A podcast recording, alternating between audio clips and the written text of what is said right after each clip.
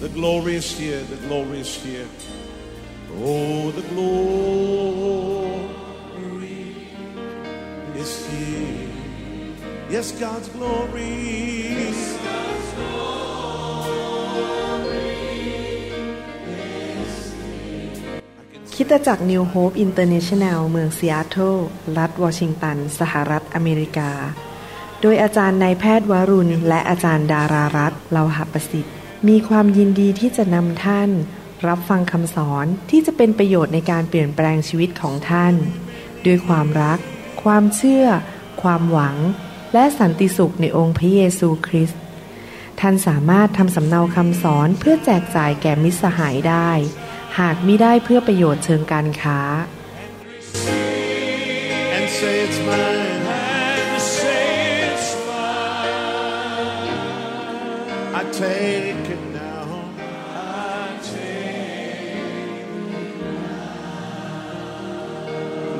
about everything else and focus in on Him right now. ขอพระเจ้าสถิตอยู่กับพี่น้องนะครับในการฟังคำสอน วันนี้ขอพระสิริของพระองค์มาอยู่กับท่าน ขอการทรงสถิตหนานแน่นในชีวิตของท่าน บนชีวิตของท่าน และขอพระวิญญาณบริสุทธิ์ตรัสกับท่านในคำสอนนี้นะครับ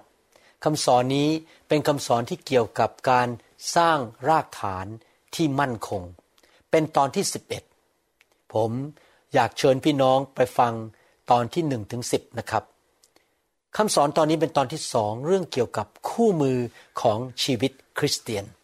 ให้เราร่วมใจกันอธิษฐานนะครับข้าแต่พระบิดาเจ้า เรารักพระวจนะของพระองค์ เราอยากเป็นคริสเตียนที่แข็งแรง ที่เติบโตใช้การได้ เราไม่อยากเป็นเด็กทารกไปตลอดชีวิต เราอยากจะเป็นทหารที่ใช้พระแสงของพระองค์เป็นที่ ใช้โล่ถูกต้อง และรู้วิธีรบชนะ เราอยากจะเป็นลูกของพระองค์ที่เติบโตและ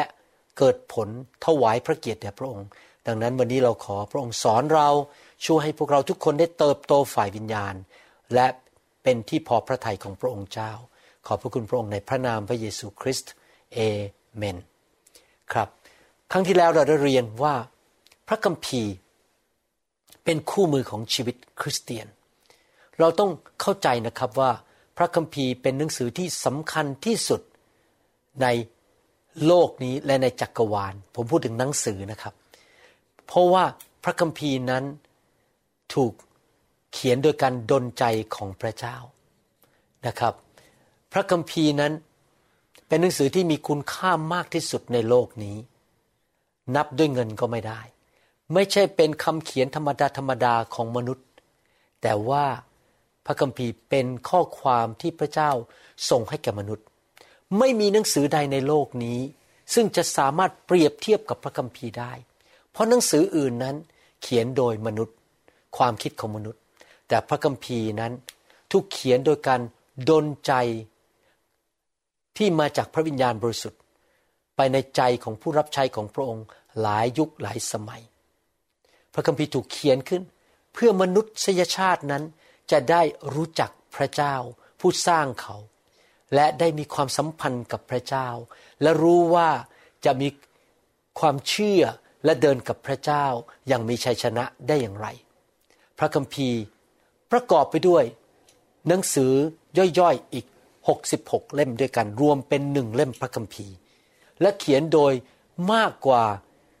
คนที่เป็นผู้รับใช้พระเจ้า 40 คน และ 40 คนนั้น ก็มาจากพื้นฐานทางด้านวัฒนธรรม อาชีพต่างๆกัน ผู้เขียนบางคนถูกพระเจ้าใช้นั้น เป็นกษัตริย์ บางคนเป็นคนหาปลาหรือตกปลา หรือบางคนเป็นคนเก็บภาษี บางคนเป็นปุโรหิตในศาสนาจูดาอิซึมหรือที่เรียกว่าแรบบาย บางคนเป็นนัก วิเคราะห์นักคิด บางคนเป็นคนที่ทำงานอยู่ในฝ่าย รัฐบาล หรือว่าบางคนเป็นนายแพทย์ หรือเป็นผู้เลี้ยงแกะ บางคนเป็นนักรบ เห็นไหมครับ คนที่เขียนพระคัมภีร์เนี่ยมาจากพื้นฐานต่าง ๆ กัน และหนังสือพระคัมภีร์ถูกเขียนโดยใช้เวลาประมาณพันหกร้อยปี ซึ่งหมายถึงว่าหนังสือพระคัมภีร์นั้นถูกเขียนในระยะเวลา ถึงคนหกสิบชั่วอายุคน ถูกเขียนในที่ต่างๆกันในโลกนี้หลายที่ ไม่อยู่อยู่ที่เดียว ไม่ใช่ว่ามีคนมานั่งรอบโต๊ะกลมอยู่ในห้องเดียวกันแล้วมาคุยกัน แต่ถูกเขียนในสถานการณ์ต่างๆกัน ในยุคต่างๆกัน และในสามทวีป ในเอเชียแอฟริกา และในยุโรป ถ้าท่านศึกษาพระคัมภีร์ท่านจะพบว่าพระคัมภีร์นั้นถูกบันทึกไว้และมีข้อความต่างๆกันในนั้น บางตอนในพระคัมภีร์เป็นเรื่องของประวัติศาสตร์ บางตอนนั้นก็เป็นเหมือนกับคำที่เขียนเป็นคำบรรยายถึงกฎเกณฑ์ของพระเจ้าคำเผยพระวจนะ หรือว่าเป็นประวัติของคนอย่างนี้เป็นต้น พระคัมภีร์ถูกเขียนมาในลักษณะต่างๆ กันในแต่ละเล่ม ถึงแม้ว่า พระคัมภีร์จะถูกเขียนในเวลาต่างๆกัน คนที่มีพื้นฐานต่างๆกัน ไม่รู้จักกันไม่ได้มานั่งรวมกัน แต่ถ้าท่านศึกษาพระคัมภีร์ ท่านจะพบว่าพระคัมภีร์นั้นเป็นหนังสือที่เหมือนกับเป็นเล่มเดียว แม้ว่ามีหลายๆเล่มในนั้น แต่เหมือนกับคนเดียวเขียนคือพระเจ้า และข้อความในพระคัมภีร์ไม่เคยขัดแย้งกัน แต่ต่อเนื่องกันไปเรื่อยๆ ให้เห็นถึงความคิดว่าพระเจ้ารักมนุษย์ พระเจ้าอยากจะกู้มนุษย์ออกจากความบาป พระเจ้าอยากจะช่วยมนุษย์ให้มีชีวิตที่มากกว่าครบบริบูรณ์ หนังสือพระคัมภีร์ทั้งเล่ม มันประสานกันเป็นหนึ่งเดียวกัน เพราะผู้ที่อยู่เบื้องหลังการเขียนพระคัมภีร์ทั้ง 66 เล่มนั้น คือพระเจ้าผู้ยิ่งใหญ่ การที่เราเห็นว่าหนังสือ 66 เล่มนั้น มันประสานกันเหมือนกับผู้เดียวเขียนนั้น ก็เป็น คำพยานว่าพระเจ้าเป็นผู้กำหนด และเป็นผู้ที่อยู่เบื้องหลังการเขียนพระคัมภีร์ พระคัมภีร์มีสองส่วน ส่วนหนึ่งคือพันธสัญญาเก่า ภาษาอังกฤษเรียกว่า the Old Testament หนังสือพระคัมภีร์เก่าได้พูดถึงว่าพระเจ้าทรงอยู่นิรันดร์ไม่มีใครสร้างพระเจ้า และพระเจ้าก็เป็นผู้สร้างโลกและจักรวาล และสร้างมนุษย์ขึ้นมา พระองค์อยากมีความสัมพันธ์กับมนุษย์ และพระองค์ก็บอกให้คนของพระองค์ในยุคนั้น เขียนกฎเกณฑ์ขึ้นมาที่จะดำเนินชีวิตที่ถูกต้องกับพระเจ้าพอมนุษย์ทำบาป มนุษย์ก็ทำสิ่งที่ผิด พระเจ้าก็ต้องให้กฎเกณฑ์ที่ถูก และหนังสือพระคัมภีร์เก่าก็พูดถึงความสัมพันธ์ของพระเจ้ากับคนที่เดินกับพระเจ้าในยุคต่างๆ เช่น อับราฮัม อิสอัก ยาโคบ โยชูวา โมเสส ดาวิด และผู้เผยพระวจนะต่างๆ เอลียา เอลิชา อิสยา และหนังสือพระคัมภีร์เก่าก็มีข้อความที่เป็นเรื่องการเผยพระวจนะว่าจะเกิดขึ้นอะไรในอนาคต ซึ่งรวมถึงชีวิตของพระเยซูที่จะมาเกิดในยุคหลังด้วยนะครับ หนังสือพระคัมภีร์เก่า ส่วนใหญ่แล้วถูกเขียน หมายถึงทั้งหมดเล่มเนี่ยนะครับนังสือพระคัมภีร์เก่าเนี่ยส่วนใหญ่เป็นภาษาฮีบรู ส่วนหนังสือพระคัมภีร์ใหม่ หรือพันธสัญญาใหม่ The New Testament นั้นพูดถึงการมาบังเกิดของพระเยซูคริสต์องค์พระผู้เป็นเจ้าและพระผู้ช่วยให้รอดของมนุษยชาติ และสอนว่าพระองค์ทรงรับใช้พระบิดาอย่างไร สร้างสาวก เทศนา สั่งสอน และ นำผู้คนกลับมาหาพระเจ้า และพระองค์ก็ไปสิ้นพระชนบนไม้กางเขน เพื่อที่จะจ่ายราคาบาปให้แก่มนุษย์ ทั้งโลกทุกยุคทุกสมัย และพระองค์ก็ถูกชุบขึ้นมาให้เป็นจากความตายในวันที่สามหนังสือพระคัมภีร์ใหม่บันทึกถึงการรับใช้ของพระเยซู การทำงานของพระเยซู และพระเยซูตั้งคริสตจักรของพระองค์ พระองค์เป็นศีรษะของคริสตจักร และพระคัมภีร์ใหม่ก็พูดถึงการกลับมาครั้งที่สองของพระเยซู และเราที่เป็นผู้เชื่อจะดำเนินชีวิตที่ถูกต้องอย่างไรในยุคคริสตจักรนี้ที่จะรับใช้พระเจ้า และในที่สุดมีรางวัลมากมาย และได้ปกครองร่วมกับพระองค์นิรันดร์การในสวรรค์ หนังสือพระคัมภีร์ใหม่ถูกเขียนเป็นภาษากรีกนะครับ ต้นฉบับเป็นภาษากรีก ปัจจุบันที่ถูกแปลออกมาเป็นภาษาต่างๆ มากมาย เห็นไหมครับว่าหนังสือพระคัมภีร์สำคัญมาก เราควรจะมีท่าทีที่ถูกต้องต่อพระวจนะของพระเจ้า หรือพระคำของพระเจ้าที่ถูกบันทึกไว้ในพระคัมภีร์ หนังสือสองทิโมธีบทที่สามข้อ 16 และข้อ 17 บอกว่า พระคัมภีร์ทุกตอนได้รับการดลใจจากพระเจ้า และเป็นประโยชน์ในการสอน การตักเตือนว่ากล่าว การปรับปรุงแก้ไขคนให้ดี และการอบรมในเรื่อง ความชอบธรรม เพื่อคนของพระเจ้าจะดีรอบคอบ พรักพร้อมที่จะกระทำการดีทุกอย่าง พระคัมภีร์ตอนนี้บอกว่า พระคำทุกข้อทุกตอนในพระคัมภีร์นั้น ได้รับการดลใจจากพระเจ้า ดังนั้นไม่มีความผิดพลาด เป็นเหมือนกับจดหมายที่พระเจ้าเขียนมาหามนุษย์ มาสอน มาแนะแนวทาง มาบอกว่าอะไรจะเกิดขึ้นในอนาคต ในเมื่อเป็นเช่นนั้น เราต้องถือว่าพระคัมภีร์มีสิทธิอำนาจ เพราะมาจากพระเจ้าผู้สร้างโลก สร้างจักรวาลและสร้างสวรรค์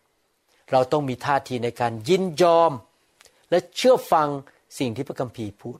อย่าเถียง อย่าดื้ออย่าโยนข้อพระคัมภีร์บางตอนทิ้ง แล้วบอกผมไม่เอา ผมไม่เชื่อตอนนี้ พี่น้องครับพระคัมภีร์ทุกตอน ถ้าพระคัมภีร์พูดถึงเต็มล้นด้วยพระวิญญาณ เราก็ต้องเชื่อว่ามีการเต็มล้นด้วยพระวิญญาณ พระคัมภีร์สอนว่าถูกนำโดยพระวิญญาณ เราก็ต้องเชื่อว่าเราถูกนำโดยพระวิญญาณ และเราควรจะดำเนินชีวิตแบบนั้น พระคัมภีร์สอนว่ามีไฟของพระเจ้าลงมาล้างคริสตจักรให้บริสุทธิ์ เราก็ต้องเชื่อว่ามีไฟ อย่าตัดพระคัมภีร์ตอนนั้นทิ้งไป เราต้องเชื่อฟังทุกข้อทุกตอน อย่าเล่นยิมนาสติก หรือกายกรรมกับพระคัมภีร์คือตอนนี้ไม่ชอบโยนทิ้งไป ตอนนี้เอาบิดบิดไป เพราะมันจะได้ตรงกับวัฒนธรรมของฉัน ตรงนี้ฉันไม่ชอบฉันขอไม่อ่านไม่ใช่นะครับ ต้องเชื่อฟังทุกตอน เราต้องเป็นคริสเตียนที่ให้เกียรติพระคัมภีร์ทุกข้อทุกตอน นอกจากนั้นอีกประการหนึ่งท่าทีที่เราควรมีก็คือว่า เราควรที่จะกระหายหิว ที่อยากจะรับอาหารฝ่ายวิญญาณ คือพระวจนะของพระเจ้าหนึ่งเปโตรบทที่สองข้อสองบอกว่าเช่นเดียวกับทารกแรกเกิด จงปรารถนาน้ำนมอันบริสุทธิ์ แห่งพระวจนะ เพื่อจะทำให้ท่านทั้งหลายเติบโตขึ้น พี่น้องครับ เราควรจะหิวกระหายพระวจนะของพระเจ้า อยากอ่านพระคัมภีร์ อยากศึกษา อยากไปชั้นเรียน ฟังคำสอน เดี๋ยวนี้ขอบคุณพระเจ้ายุคนี้เราไม่ต้องใช้เทปเหมือนสมัยรุ่นผมนะครับ เทปฟังไปมันก็ขาด หาเทปยากมาก เดี๋ยวนี้เรามี MP3 เรามีอินเทอร์เน็ต เรามี YouTube โอ้ย แค่ยกโทรศัพท์ขึ้นมาก็ฟังคำสอนได้แล้ว มีคนอ่านพระคัมภีร์ให้เราฟังได้ด้วย เปิดไปเขาอ่านให้เราฟัง ไม่มีข้อแก้ตัวเลยว่า เราไม่สามารถรับพระวจนะของพระเจ้าได้นะครับ แต่เราต้องมีใจกระหายหิว เราต้องอยากรับ เราอยากจะรับประทานเข้าไป เราต้องมีใจที่กระหายหิวพระวจนะของพระเจ้า เราควรจะตั้งใจว่าเราไม่อยากจะเป็นเด็กๆ ทารกอีกต่อไป เราอยากจะเติบโตเป็นที่ใช้การได้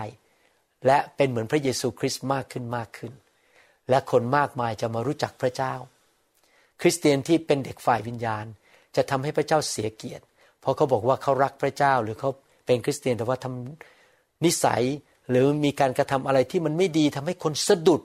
และเขาก็เลยไม่อยากมาเชื่อพระเจ้า เราต้องเติบโตเราจะเติบโตได้อย่างไรครับ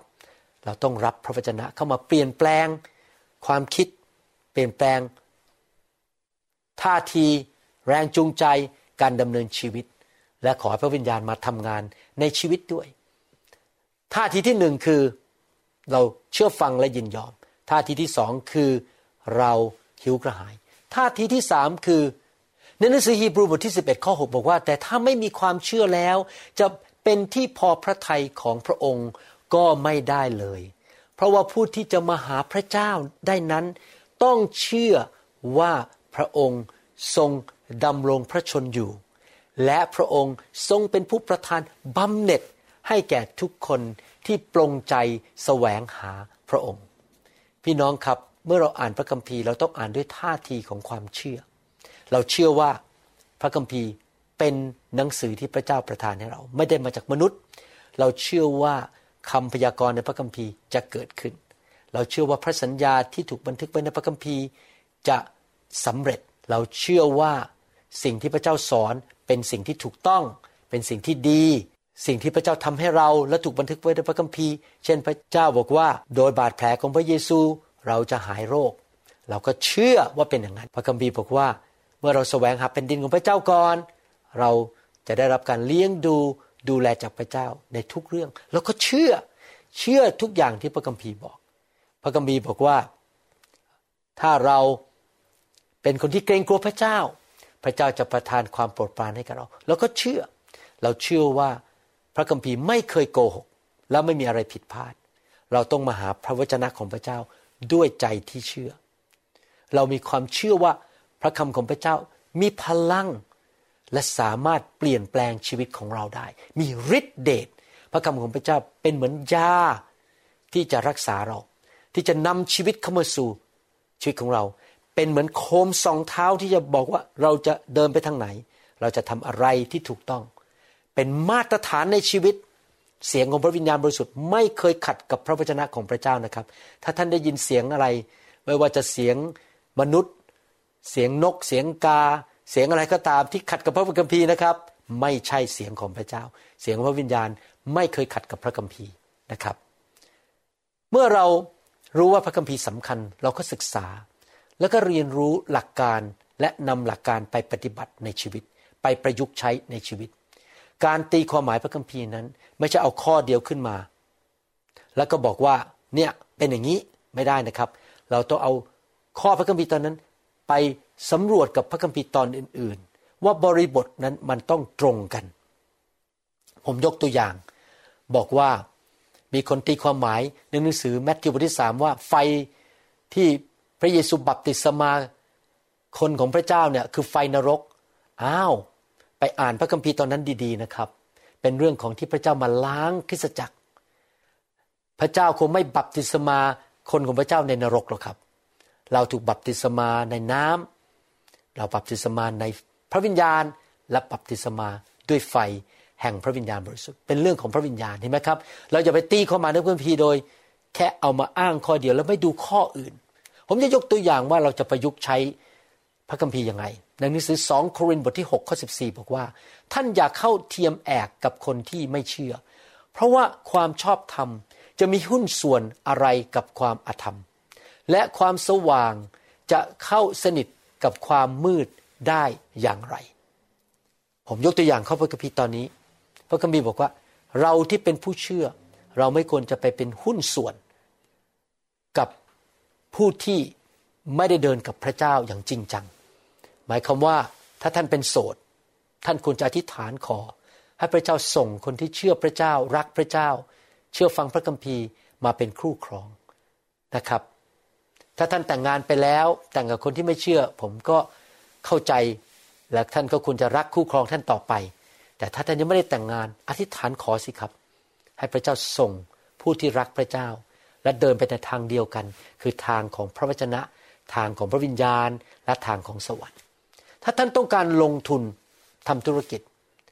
ท่านอาจจะต้องระวังในการลงทุนว่าอย่าลงทุนเป็นหุ้นส่วนกับผู้ที่นับถือรูปเคารพ เพราะเขาอาจจะเอารูปเคารพมาในสำนักงานของท่าน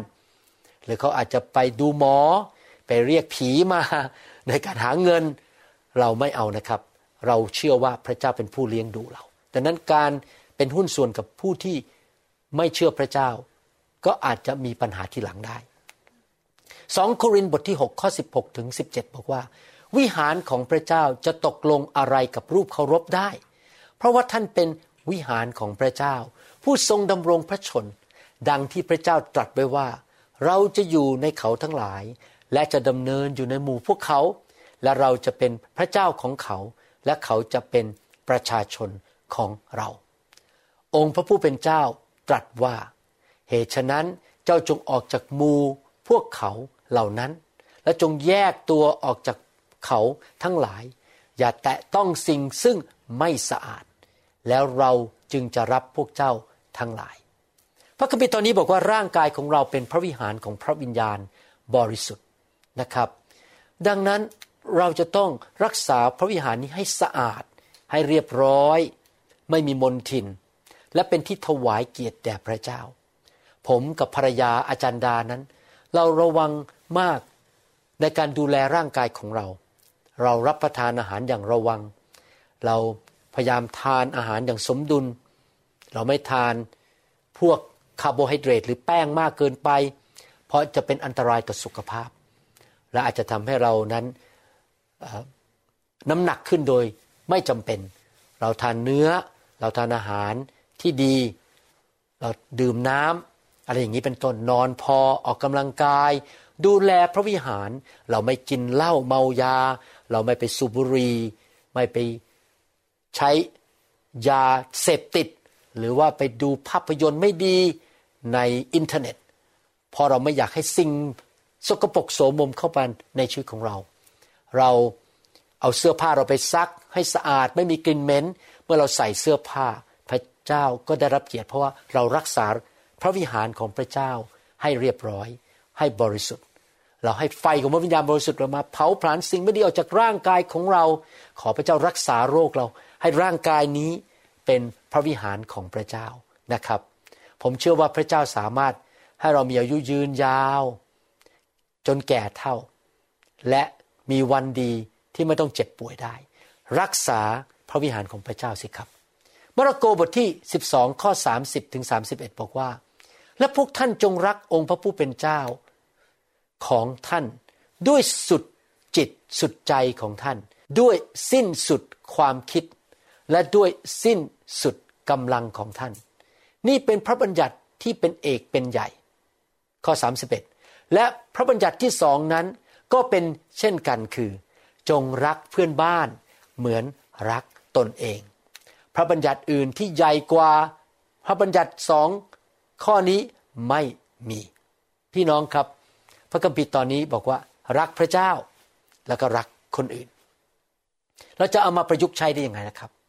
เราจะต้องดำเนินชีวิตที่ระวังระวัย รักษาใจที่จะไม่ไปรักเงิน รักบ้าน รักรถ รักอาชีพ รักความสะดวกสบาย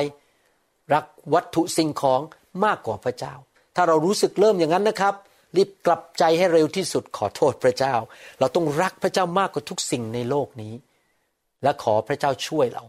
แล้วเราก็รักคนอื่น ดังนั้นในการดำเนินชีวิตของผมเนี่ยผมจะถามตัวเองอยู่ตลอดเวลาว่า ที่ผมตัดสินใจแบบนี้ ที่ผมใช้เงินเนี่ยใช้เวลาไปไหนทำอะไร พูดอะไร ปฏิบัติต่อคนอย่างไร ต่อคนไข้ ต่อพี่น้องในคริสตจักร ต่อผู้นำ หรือต่อคนแปลกหน้า ผมจะถามตัวเองอยู่ตลอดเวลาว่า ผมทำเพราะอะไร และคำตอบที่ถูกต้องก็คือ แรงจูงใจคือ ผมรักพระเจ้า และรักคนอื่น ไม่มีแรงจูงใจอื่น ไม่มีแรงจูงใจเรื่องเงิน ว่าทำดีเพื่อได้เงิน ไม่มีแรงจูงใจอยากจะได้ตำแหน่งชื่อเสียง ไม่ได้แรงจูงใจว่าจะต้องมีคนมานับหน้าถือตา ฉันรักและทำดีต่อ เธอด้วยความบริสุทธิ์ใจ เพราะฉันรักพระเจ้า ฉันก็รักเธอ พี่น้องกับคริสเตียนต้องเป็นคนแบบนั้นนะครับ แรงจูงใจที่สูงที่สุดในชีวิตของคริสเตียนก็คือ ความรักที่มีต่อพระเจ้า และความรักที่มีต่อเพื่อนมนุษย์ ยอมรับนะครับอยู่ในเนื้อหนัง บางที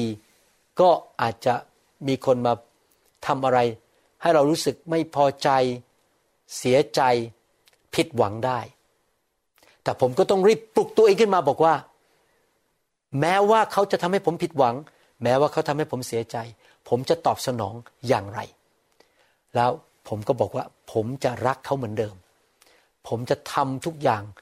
เพราะความรัก ไม่ใช่ เพราะว่าเขาต้องชอบหน้าผม หรือว่าเขาจะต้องมาให้อะไรดีกับผม อันนี้เกิดขึ้นกับผมเป็นประจำโดยเฉพาะการเป็นเศรษฐิบาลในโบสถ์นะครับ ก็จะมีบางคนบางทีเราทำดีด้วยแล้วเขาก็อาจจะเข้าใจเราผิดต่อว่าเราอะไรอย่างนี้เป็นต้น ผมก็ต้องรักษาใจรักทุกคนไม่ว่าเขาจะทำดีกับเราหรือเปล่า รักพระเจ้าทุกอย่างที่เราทำเพราะเรารักนะครับ คราวนี้ผมจะตั้งคำถามว่า เมื่อท่านพบว่าพระคัมภีร์นั้นสำคัญ และจำเป็นสำหรับชีวิตของท่านในทางปฏิบัติ ท่านควรจะทำอะไร โปรดยกตัวอย่างเจาะจง ท่านจะปฏิบัติต่อพระคัมภีร์อย่างไร ในชีวิตประจำวัน วันจันทร์อังคารพุธพฤหัสศุกร์เสาร์อาทิตย์ เวลาท่านไปคริสตจักรและได้ยินคำเทศนาที่มาจากพระคัมภีร์ ท่านจะปฏิบัติอย่างไร พี่น้องสังเกตอย่างไหมครับคำเทศของผมทุกคำเทศ ผมอ่านพระคัมภีร์เยอะมาก เพราะผมไม่อยากจะมาพูดความคิดของผมเอง ให้พี่น้องฟัง ความคิดผมอาจจะผิด ผมต้องการเอาพระคัมภีร์เป็นหลัก นี่ครับวิธีที่ผมปฏิบัตินะครับในการเป็นครูเนี่ยผมอ้างพระคัมภีร์ตลอดเลย เพราะผมให้เกียรติพระวจนะ ผมเห็นว่าพระวจนะสำคัญมาก ผมศึกษาพระคัมภีร์เป็นประจำเขียนตอบดูสิครับว่าท่านจะทำอย่างไรต่อพระคัมภีร์คำถามที่สองก็คือว่า ท่านมีท่าทีอย่างไรต่อพระวจนะ มีท่าทีอะไรที่ยังผิดอยู่ไหมที่ไม่ถูกต้อง เช่น รู้สึกว่าเป็นภาระต้องอ่านพระคัมภีร์ โอ้ยต้องไปศึกษาพระคัมภีร์ เสียค่าน้ำมัน เสียเวลาทำไมต้องฟังคำสอนด้วย ดูหนังดีกว่า ดูละครดีกว่า ท่านยังมีท่าทีอย่างนั้นหรือเปล่า หรือท่านอ่านพระคัมภีร์ ศึกษาพระคัมภีร์ ท่านมีท่าทีอย่างไรต่อ แต่ละข้อแต่ละตอน เถียง สู้ ยกเหตุผลที่จะดับข้อนั้นไป ไม่มีหรอก ไม่จริงหรอก ไม่เอานะครับ เราจะไม่สู้ ไม่เถียง ไม่ต่อต้าน ถ้ายังไม่เข้าใจขอพระเจ้าสำแดง ถ้ายังไม่เข้าใจ เพราะเรายังโตไม่พอ เราก็ควรเก็บไว้ในใจก่อน แล้ววันหนึ่งเราจะเข้าใจมากขึ้น 38 39 ปีที่ผ่านมา ผมค่อยๆเข้าใจพระคัมภีร์มากขึ้น ลึกขึ้นมากขึ้น แม้แต่ปัจจุบันนี้ยังบอกเลยนะครับว่า ผมยังเข้าใจไม่หมดทุกเรื่อง เมื่อวานนี้ที่คริสตจักรตอนทานอาหารเย็น มีผู้เชื่อคนหนึ่งมาคุยกับผม ให้ผมฟังว่ามีปัญหาที่คริสตจักรนู้น ปัญหาที่คริสตจักรนี้ในอเมริกาเขาทำอย่างงู้นเขาทาอย่างนี้ อาจารย์ดากับผม ก็เตือนเขาบอกว่าอย่าไปวิจารณ์คริสตจักรอื่นเลย แต่ขนาดที่เขาพูดนะครับ พระวิญญาณพูดกับผมโอ้โหชัดเจนมากเลย พระวิญญาณบอกผมบอกว่า ลูกเอ๋ย แค่เจ้าศึกษาพระคัมภีร์ เรียนรู้ว่าจะเดินกับพระเจ้าอย่างไร และรู้จักพระเจ้าอย่างไร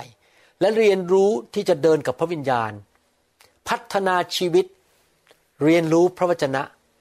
นั่นก็เป็นเหมือนกับทำงานเต็มเวลาแล้ว จะเอาเวลาเหลือที่ไหนเป็นนั่งวิจารณ์โบสถ์อื่น เอาเวลาที่ไหนเป็นนั่งจับผิดนักเทศคนอื่น ไม่มีเวลา ผมไม่ใช้เวลาสนใจว่า นักเทศคนอื่นเขาจะทำอะไร โบสถ์อื่นเขาจะทำอะไร เขาจะสอนยังไง ผมไม่มาเสียเวลาวิจารณ์ใคร หาเรื่องใคร ต่อว่าใคร ผมขอใช้เวลากับพระวจนะของพระเจ้า ใช้เวลากับพระวิญญาณ เติบโตรู้จักพระองค์มากขึ้น และเรียนรู้นะครับฟังนักเทศที่เทศตามพระคัมภีร์ท่านเขาสอนดี ผมก็จะฟังแล้วผมก็อยากจะเรียนรู้ ถ้า ใครเขาไม่สอนตามพระคัมภีร์ผมก็จะไม่ไปต่อว่าเขาไม่ไปยุ่งอะไร แล้วก็ไม่วิจารณ์เขา เพราะเป็นเรื่องของเขากับพระเจ้านะครับ ผมอยากมีท่าทีที่ถูกต้อง อยากเรียนรู้พระวจนะของพระเจ้า และท่านล่ะครับ มีท่าทีอย่างไร มีอะไรบ้างต้องปรับปรุงในชีวิต ขอพระเจ้าเมตตาพูดกับท่าน และสอนท่านนะครับข้าแต่พระบิดาเจ้ารู้อธิษฐาน ขอพระองค์เจ้าเมตตาที่จะ ประทานหัวใจที่หิวกระหาย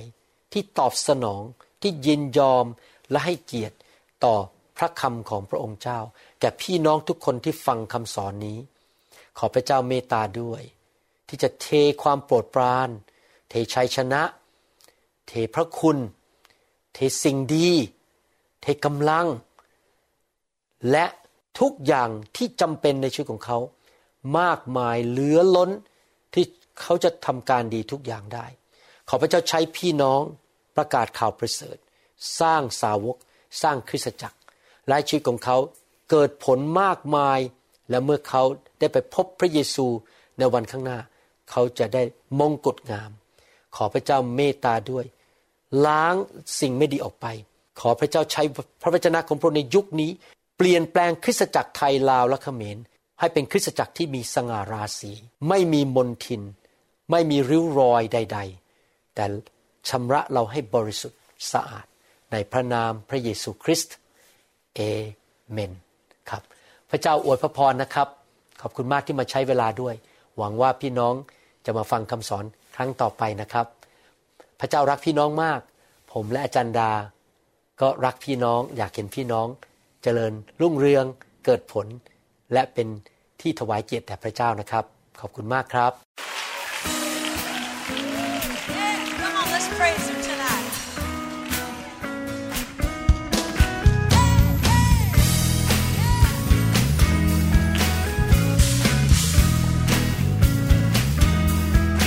Yeah,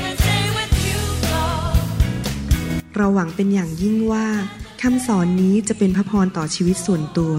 ชีวิตครอบครัวและงานรับใช้ของท่าน